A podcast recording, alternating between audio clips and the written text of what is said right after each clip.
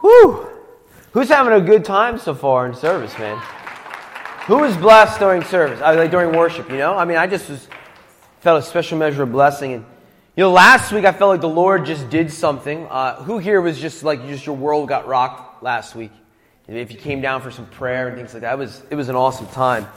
Um, and I just felt like the Lord was just saying that He was uh, turning a chapter, turning a page uh, that we're entering into a new place and a new future, a new presence um, in the Lord. So, Father, we just thank you for this time so far. what a service already. Your provision, your spirit, the reality of the gospel. We just pray that your spirit can just continue to guide us during the message, Lord. All God's people said, Amen. I'm like so like, whoo. I don't know if I could, I don't know if I could preach today. So if, I, if I'm on the fa- am I, if I'm on like the fast version, just be like, whoa. Because worship and the offering and provision, just like I'm all, I'm all ghosted out. That's like a Pentecostal way of saying like you're feeling good. All right. All right. So yesterday, corned beef, cabbage. Anyone do that yesterday? I'm like 3% Irish. My wife's 0% Irish, but we did it. No one else? You had it? All right. I'm talking. All right. At work? Okay. So, yeah. Uh, so, Kate? Okay. All right. So it's, Amer- it's an American thing. Okay. Sorry. So the, the resident Irish woman is, is, is not liking where we're going already. Uh oh. All right. So in some circles, right? Uh, corned beef, cabbage, whatever is, is the, you know, some people eat. Um, whatever the case may be, uh, I was feeling that the Lord was just saying, look, maybe there's something to this. Uh, this this festival was taking place yesterday, St. Patrick's Day, and so I started to just kind of look into it a little bit. First, just out of curiosity, and I felt the Holy Spirit on it. I just really felt the Holy Spirit on it. So uh, today's message is, in fact, corned beef, cabbage, and holy fire. Let's see how it all comes together. Leviticus chapter 6, verse 13, and this is largely in continuation of last week's message. The fire is to be kept on the altar continually. The presence, the fire of God is to be on the altar in the Holy of Holies continually. All the time. Never going out, never going out, never going out. Always on the altar. Uh, and I felt, and I feel, and many of us probably feel somewhat similar, uh, that too many churches and too many people uh, have actually have kept the fire of God off the altar. Well, I mean fire, I mean passion. I mean Holy Ghost presence. Because when the Holy Ghost shows up, there's less control by man the Holy Ghost shows up, sometimes things can get a little supernatural. And it's really hard to explain supernatural to natural people if they do not have the eyes of faith. But we know that the Lord is a supernatural God, and God is the God of signs, wonders, and miracles. Amen? And when the fire of God falls in a place, signs, wonders, and miracles happen. People are healed, people are set free, chains are broken. When holy fire falls, I feel that sometimes churches and individuals will keep the fire off of the altar of God because they have their attention on other matters. Right? We're human beings, right? We lose focus. It's not always for bad things. Like, you know, we're human beings. We can't always be thinking about everything and our eyes kind of go one way. And a lot of times they're good things, people. For example, I know some, I know some wonderful, wonderful churches who put so much focus on the social gospel. The social gospel would be, you know, feeding the poor, clothing the naked, helping people. A lot of things that actually our government does, a lot of uh, need based things. And that is good things. I mean, it's the things of the Lord, it's the gospel. It's the gospel.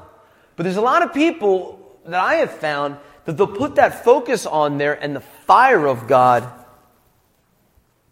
doesn't get the attention that it deserves. Uh, some people actually quite purposely uh, put their attention on not so good matters.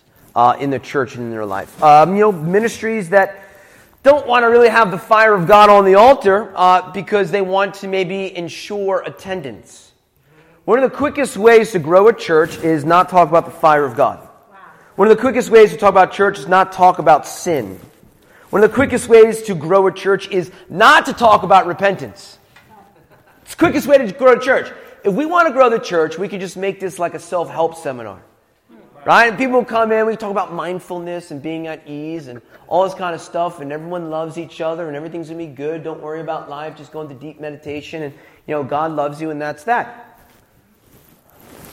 But holy fire is to be on the altar continually. So what is holy fire? Holy, right? Kadosh is holiness unto the Lord. Holiness is sacredness, is sanctity, is being set apart from the world. Holy, actually in Hebrew, kadosh means to be set apart. You're not like everything else. Everything else goes on, but you're holy. You are different than everything else. You are set apart for a given purpose. Fire is the passion that we have for Him. The fire of passion. The passion He has for us. Essentially, the fire on the altar is the presence of God. Uh, it is the thing, the element that burned up the sacrifice that went up to the Lord. In order for your sacrifice to be anything, it needs to be burned in the Old Testament. Right? You bring an animal, you take the blood, you take the fat, you put it on the altar, and the fire comes and brings it up. And so that's what's so wonderful in a New Testament understanding is that our sacrifices in sense mean nothing. They mean nothing if they cannot go up into the throne room of God. And the only way they can go up into the throne room of God is if they're lit on fire. The fire is the Holy Ghost. You need the Holy Ghost's presence to burn in you so the sacrifice of praise and the sacrifice of your life can go into the throne room of God. My Lord. It's the way it works, people. You need holy fire. Holy fire, the presence of God, is going to bring the power of the Holy Ghost. It's going to make changes. It's going to bring deliverance. It's going to empower you through giftings. Man, who is here on Wednesday? Come on, right? We were just like, we're believing for the Lord for words of knowledge. 1 Corinthians chapter 12, lists the different giftings. And we were saying, look, there's gifts of knowledge. And so we had people, man, from age 80 to age 12 giving words of knowledge over one another. The Holy Ghost came. There was all this awesome stuff, revelation, encouragement. Come on, this is what happens when you invite the presence of God. Supernatural things. I cannot do things in the natural, right? We cannot bring forth change in society. We cannot bring forth change in this church. We cannot bring forth change in our lives without the fire of God, the Spirit of God in our midst. And it really saddens me that a lot of good churches have their eyes have gone astray on other things. And they forgot that there's a fire that needs to be tended to. And so we need to keep the fire burning in this house. Amen? I want to keep it burning alive and fresh and new in this place and in my own life. And so to take a look uh, at some of the lessons here, we're going to actually look at four different people. We're going to start off with St. Patrick. We then will go to Dr. Martin Luther King Jr., and then we will go to a little known man of the Bible known as Zerubbabel. And then we will finish up with Elijah. So let us begin with St. Patrick. What kind of accent did St. Patrick have? Oh, very good. You got an English one. So he's not Irish, he's actually English. And before we get into this, there, there's a lot of different stories about St. Patrick. There's different versions of the story. There's different ones. I read over a couple of them, but there seems to be some similarities amongst all of them. And so I'm kind of bringing all those similarities together. So right off the bat, what's going on here, St. Patrick? You know, we don't really talk about saints in, uh, in Protestantism because we're all saints. I mean, my Bible doesn't say St. Paul, it just says Paul. We're all saints. But the Catholics do this thing called sainthood. Uh, and so, you know, out of respect, you know, I'll just call him St. Patrick for most of today. Born in Britain to a Christian family, but he is a wayward believer. He doesn't, he's like, ah, mom, dad, whatever. Right? How many of you have been there? in the year 400, Anno Domini, the year 400 in the year of our Lord, at age 16, he is abducted as a slave. Uh, and he is brought to Ireland. So the Irish get on their boat, they go over to England, they abduct this kid, they bring him back to Ireland, and he's a slave. And when he's there, he's given, or rather sold into slavery to a guy by the name of Michlu, who is the chief of the tribe. This is one version of the story. While he is serving underneath Michlu, he is there and um, he is going to be a shepherd for six years out in the hills and the mountains of Ireland, tending to the chief's sheep. While he's there, he begins to call out on the name of the Lord. It's funny that when we go through things, right, where you're like, oh, yeah, okay, God now. You know, so he's like this wayward Christian, but once he's out, taken into slavery and living out in the, in, in the hills and the woods and tending the, the sheep, he's, call, he's starting to call out to the Lord. And Patrick has two dreams. The first one is this It is well that you fast. He's fasting right now. It is well that you fast Soon you will go to your home country. Your ship is ready. And there's a bunch of different ways, different stories of how he got back onto the ship. One, he jumped off a cliff and just swam to the ship. Another one is he just like miraculously just walks onto the ship and people are just like, like all the doors just open to him. Whatever case be, he gets on the ship, he goes back to Britain, he returns to Great Britain, and he's going through his life there, and then he has his second dream. Probably even a more powerful dream. And the dream is uh, that a man appears to him, and the man begins to speak to him in the voice of the Irish, I guess in the Gaelic tongue. And the voice says, Your. The voice says, Holy boy, please return to us. We need you. And he returns. He returns to the land that enslaved him he returns to the land of the people that controlled him. He goes there in the springtime and he approaches the hill of Tara or Tara. Tara is a pagan goddess. It's at this location, at this hill that you see right there, uh, that it is a holy place for the goddess Tara or Tara, and it's also known as the gateway to the other world. And this is like Druid religion here, okay? It's at this time that there is a festival, the festival of Tara. And uh, during the festival, no fires are allowed to be lit. There's only one fire that is allowed to be lit in the entire country at that night. It's actually Easter Eve because it's the fertility goddess that's being exalted. And the fire is to be on that very hill. No other fires in all of the land of Ireland. He goes there. And in disobedience to the spirit of the age, he builds a physical fire, but also a fire that's representing the Holy Ghost of God. The Druids come up to him like, What are you doing? The king, everyone has said you're not allowed to have another fire. This is like punishment of, of death. The Druids come and they, they bring back, like, you know, um, cisterns or jugs of water. And the story goes that they're trying to pour the water out over the fire, and the fire that Patrick has lit cannot be quenched. They try to abduct him, but they can't even go near the fire because the fire is roaring so strongly, so profoundly. Now think of this, right? It's, it's like early, early spring, literally like next week. You're in Ireland. A fire's going, so it's at night, you know? Ireland, it's like the fog's in there, right? They're up on this hill. It's probably a little misty. probably out there with some wet clothes, right? And these druids are coming, trying to pour out the, the fire, trying to get rid of the fire. And St. Patrick is there and they, they can't put it out. And I just set that mood, right? The moon is out, the stars are out, and Patrick stands in defiance and disobedience to the spirit of Ireland.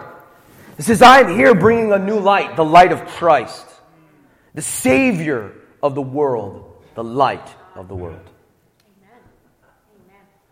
He then goes on for 29 years. He has a ministry there, baptizes 120,000 Irishmen, sets up 300 churches. Not bad for before cars, for social media, and it's one guy. One scholar says that essentially the key to unlocking the fire of Patrick, the key to understand this fire, is through his past experience, being a slave. Scholar says, through that experience of prayer and trial, he, Patrick, came to know God. The experience of being a slave, right? Being in Ireland underneath the chief. God the Father, who gave his protection, he came to know Jesus in the sufferings, and he came to be united with Messiah, and he came to identify with Messiah and the counsel of the Holy Spirit. Hmm. The key to the walking in the fire of God that Patrick was able to sustain came through an understanding of suffering. Wow. We as people do not like to suffer, but I'm telling you, as Dr. Martin Luther King said, unearned suffering is redemptive. Now, I'm not talking about suffering that you deserve, you being a knucklehead. I'm talking about unearned suffering is redemptive. 1 Peter chapter 4, verse 12. Beloved, do not think it strange concerning the fiery trial which is to try you, as though some strange thing has happened to you. Like, don't, don't think it's weird that, like, a trial's come into your life. Like, it, it's not because you sinned. It's not because of this. It's not because. Don't think it's strange that trials come. It happens. It's called being a human being. But rejoice to the extent that you partake of Christ's sufferings that when his glory is revealed, you may also be glad with exceeding joy. See, this is unlocking the key to the fire. This is the key to unlocking what Patrick and Dr. King is saying. If you suffer for the message of the gospel, if you suffer for him, there is a redemption that is brought into it. Now, why is that? Because you're standing on the cross. When you suffer for him, it's because of him and you're in line, alignment for who he is and what he's doing. But there's also another kind of principle that is a little bit more difficult to understand. And I'm telling you, it happens. It's known as the law of opposites. You cannot really know, you really can't really understand goodness unless you've seen evil. You don't know how wonderful it is to be healthy until you're sick. When someone is sick and really going through it, and then they get better, they're like, oh, now I understand how awesome health is. I actually would admonish you that someone living in Miami, Florida, cannot ever comprehend the beauty of springtime like you and I do. Because in order to understand spring and summer, you need to walk through winter. Without winter, you cannot believe and understand the goodness and the glories and the beauty of spring. If you're always living in springtime, people, it, you take it for granted. And this is what I think is being meant by unearned suffering is redemptive. When you go through the thick of things, your suffering, if you will, builds a, a cistern. It builds a, a jar that you're now able to hold more of the joy of the Lord. Does that make sense? Like, he is the potter, we are the clay, man. And I'm telling you, as deep as some of your pain and suffering is, is as beautiful and redemptive the joy will be.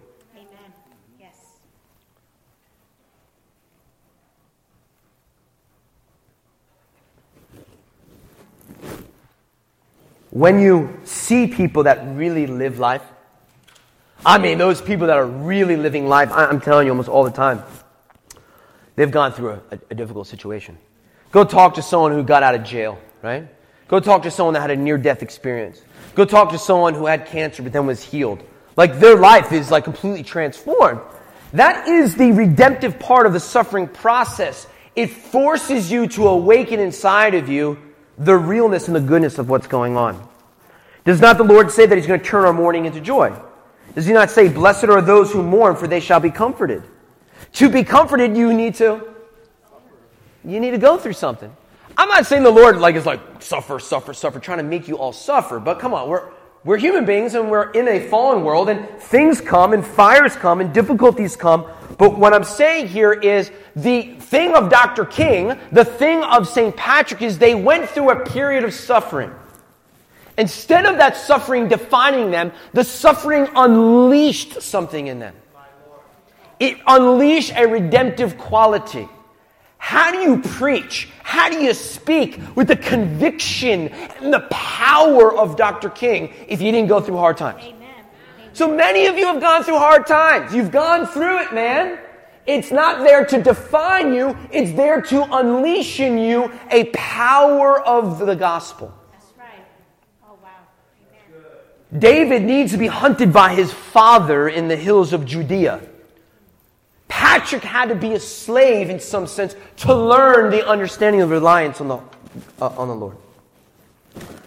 Now, of course, we do not want to suffer, and we do not ask for it, nor should we. But suffering does come. And it hopefully is unearned. And hopefully it's because of something that you're standing up for in the name and the power of Jesus. But most of us do not want to suffer, obviously, and so many churches and people, I believe, have a quiet cooperation with the spirit of the age. I want to say that again. Many people have a quiet cooperation. They're not overtly serving the spirit of the age, but they're cooperating with that spirit a little bit quietly. There isn't a disobedience like Patrick had. But there needs to be. This takes us to Zerubbabel. So, uh, St. Patrick, the fire, in disobedience to the spirit of the age of the time, he lit a fire. Dr. King, unearned suffering is redemptive. Zerubbabel is hanging out with Ezra and Nehemiah, whom I taught about last week. And Zerubbabel is going to be in charge of building the temple of God upon the return to Israel. Because when they return, what happens here is this a fire needs an altar to burn on. And the fire of God needs to burn in this house and in us. In ancient Israel, they needed to build a temple in order to have an altar, in order to put the sacrifice on the altar so that the Spirit of God would burn it up. So when Zerubbabel goes to build the temple of God, in Zechariah 4:10 it says Zerubbabel to build a temple, the place of the altar he must use the plumb line. Zechariah 4:10. And this is a plumb line. Apparently, this is my dad said this is my great grandfather's plumb line. I wonder if like a real mason, I don't mean a brick mason, I mean like mason, like secret organization mason, would ever dream that his plumb line would be used in a Pentecostal church. Praise God. Jesus. The plumb line. This is called a plumb. Uh, it is used in construction. Um, and the way in which it is used is it is used in building to check if vertical structures are true. So, you know, you have a level. A level would be for leveling things, but a plumb is for vertical things. I mean, you can use a level for vertical as well, but plumb is a little bit more accurate. And in ancient times, they would use that. Okay? So, right, level, and then plumb. If it's straight and vertical and true. So Zerubbabel needs the plumb line in order to build the temple, to build the altar. Now, why? Because if you do not use a plumb, you get this. There is the Tower of Pisa. No plumb line. Like it starts innocent enough. I mean, you could be like a sixteenth of an inch off, but now the next row of brick, you're now not a sixteenth, now you're an eighth. The next row, you're not an eighth, you're a quarter inch, and then every quarter inch, you're a half an inch, then you're an inch, then you're two inches, and it doubles, doubles, doubles, doubles. Every row you go up until eventually it's, I mean, it's impressive that it's still up there. It really is impressive. But we do not want to build an altar in this place that is not plumb, that is not true. What am I talking about with this temple stuff and this altar stuff is this. A vertical structure is essentially a symbol of our connection that we have with God and with the heavenlies. Our altar is us. Right? We are the temple of the Holy Ghost. We are an altar, a place of sacrifice. And I'm telling you that we need to make sure, just like in ancient Israel, that our structure, our body, our altar is plumb and true. Because if not, it's going to go out of whack and it's going to collapse. And if we have the worship team come on down, please.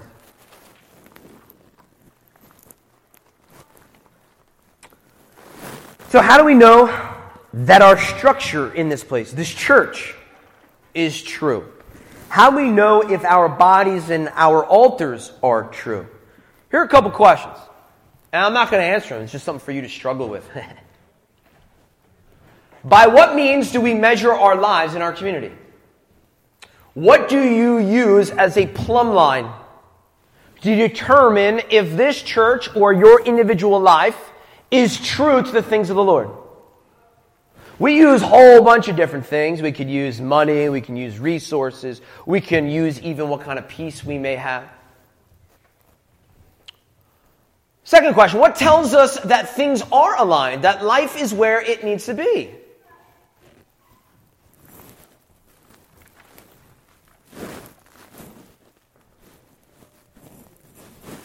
Hmm.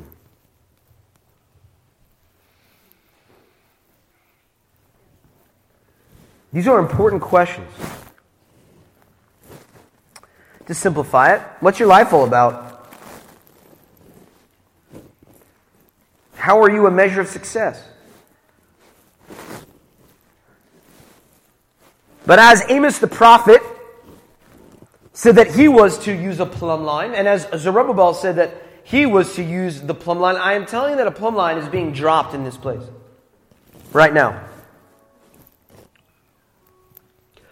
We are a somewhat small church, but the Lord is taking his time to say is the foundation to the altar plumb.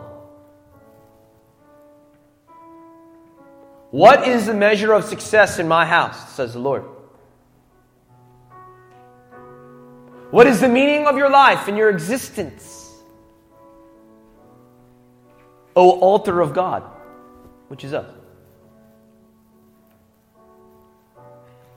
I believe the answer to determine the vertical structure in all of this is to be found in Malachi 2 3, where Malachi says, Burn up the dross.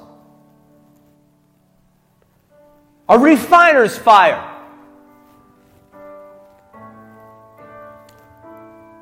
I believe the Lord is taking his grand old time with us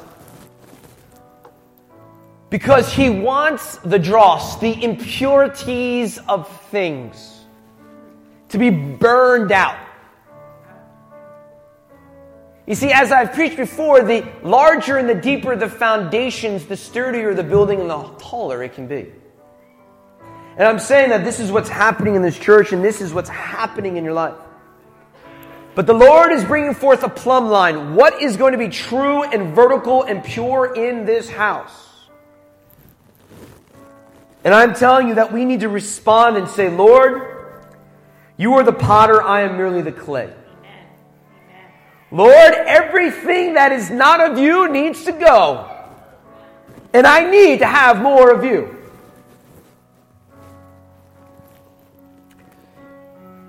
to align this house of God. It must be that this house is a resting place for the Spirit of God.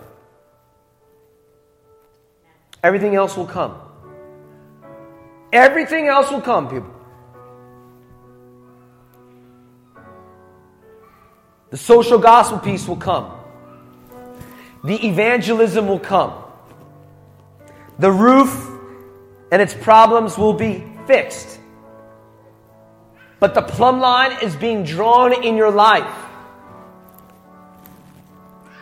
Align it to the heart of God. Let your life be an altar unto Him. In closing up, the last character Elijah.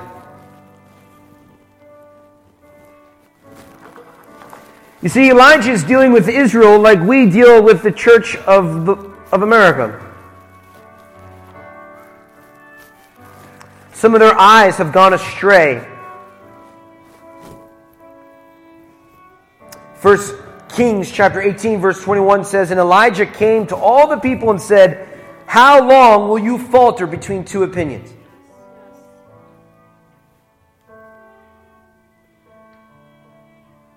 See, we're not saying should you be saved or not saved. I'm saying there's something a little bit more sophisticated here. Two opinions. To come to a church that is nice, neat, and orderly, or a church that is relying on the fire of God. Which one do you want? You can go to a church, there's tons of them around. You can just go to a church where everything is hunky dory. Everything is nice and clean and met, and there's ah, it just works so perfectly. And some of them do have the fire of God, but a lot of them don't. Or you can say, Lord, I don't want just a nice, neat Christian life anymore. I need the fire of God to disrupt my life. I want you to come, Malachi says, and burn up the dross. Get rid of the idols. Get rid of all of the things that are not of you. Elijah came to all the people and said, How long will you falter between two opinions? If the Lord is God, follow him. But if Baal, follow him. But the people answered him not a word. The people couldn't make a decision. I, I, I don't know. Who, would I serve? Oh, so, as the scriptures go, Elijah invites the prophets of Baal to do their sacrifice, and Elijah makes his sacrifice. And many of us know the story of the rains and the water and the fire and all that. But today, I wanted to focus on this 1 Kings chapter 18, verse 30. They came to him, and Elijah repaired the altar of the Lord, which had been torn down.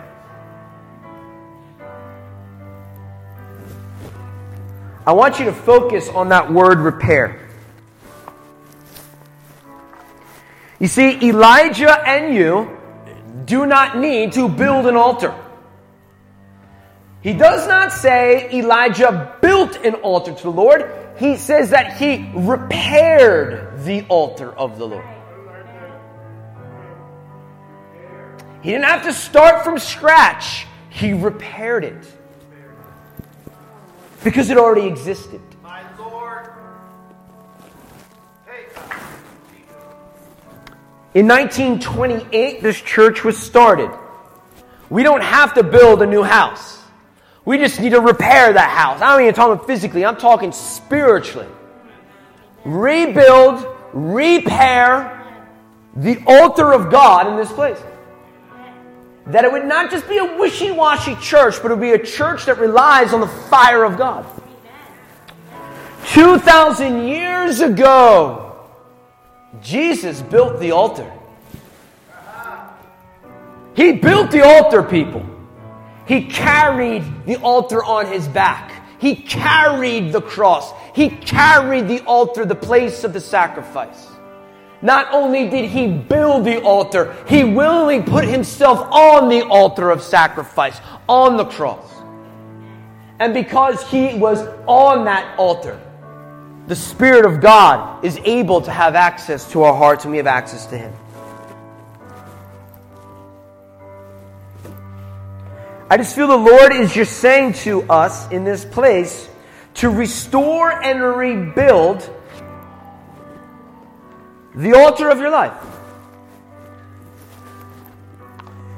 Do you want True Holy Ghost fire in your life.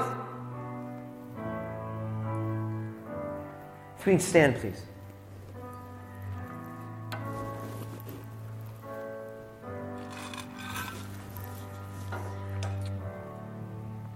Let's just worship a little bit. I don't feel like the Lord is finished.